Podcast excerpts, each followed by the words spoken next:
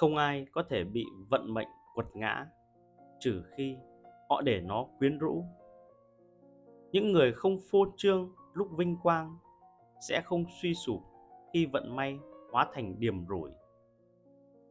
Dù trong hoàn cảnh nào, con người kiên định cũng sẽ đảm bảo lý trí của họ là bất khả chiến bại và chứng tỏ được sức mạnh của bản thân trước nghịch cảnh. Trích Đường tới Helvia của Seneca. Năm bốn mươi mốt sau công nguyên, Seneca bị đày từ Rome đến Corsica. Chúng ta không rõ lý do chính xác là gì, nhưng có tin đồn rằng ông có quan hệ tình cảm với em gái của hoàng đế. Ngay sau đó, ông gửi một lá thư cho mẹ mình để trấn an và động viên người mẹ đau buồn.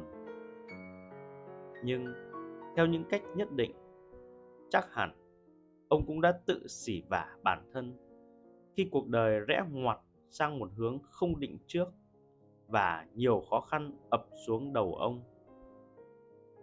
Ông đã đạt được ít nhiều thành công chính trị và xã hội, nhưng có lẽ ông đã chạy theo những thú vui xác thịt, khiến ông và gia đình phải gánh chịu hậu quả. Tất cả chúng ta đều phải gánh chịu kết cục của những hành vi đầy rủi ro. Ông phản ứng thế nào? Ông giải quyết tình hình thế nào?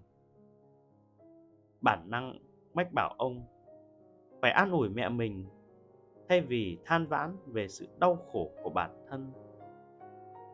Mặc dù một số bức thư khác cho thấy Seneca đã cầu xin vận động hành lang để được trở lại Rome và sau đó được phục chức.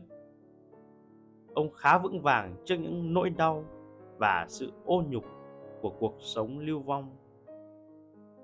Triết lý mà ông nghiên cứu từ lâu đã giúp ông sẵn sàng đương đầu với nghịch cảnh, để ông duy trì sự quyết tâm và kiên nhẫn chờ đến lúc được tự do.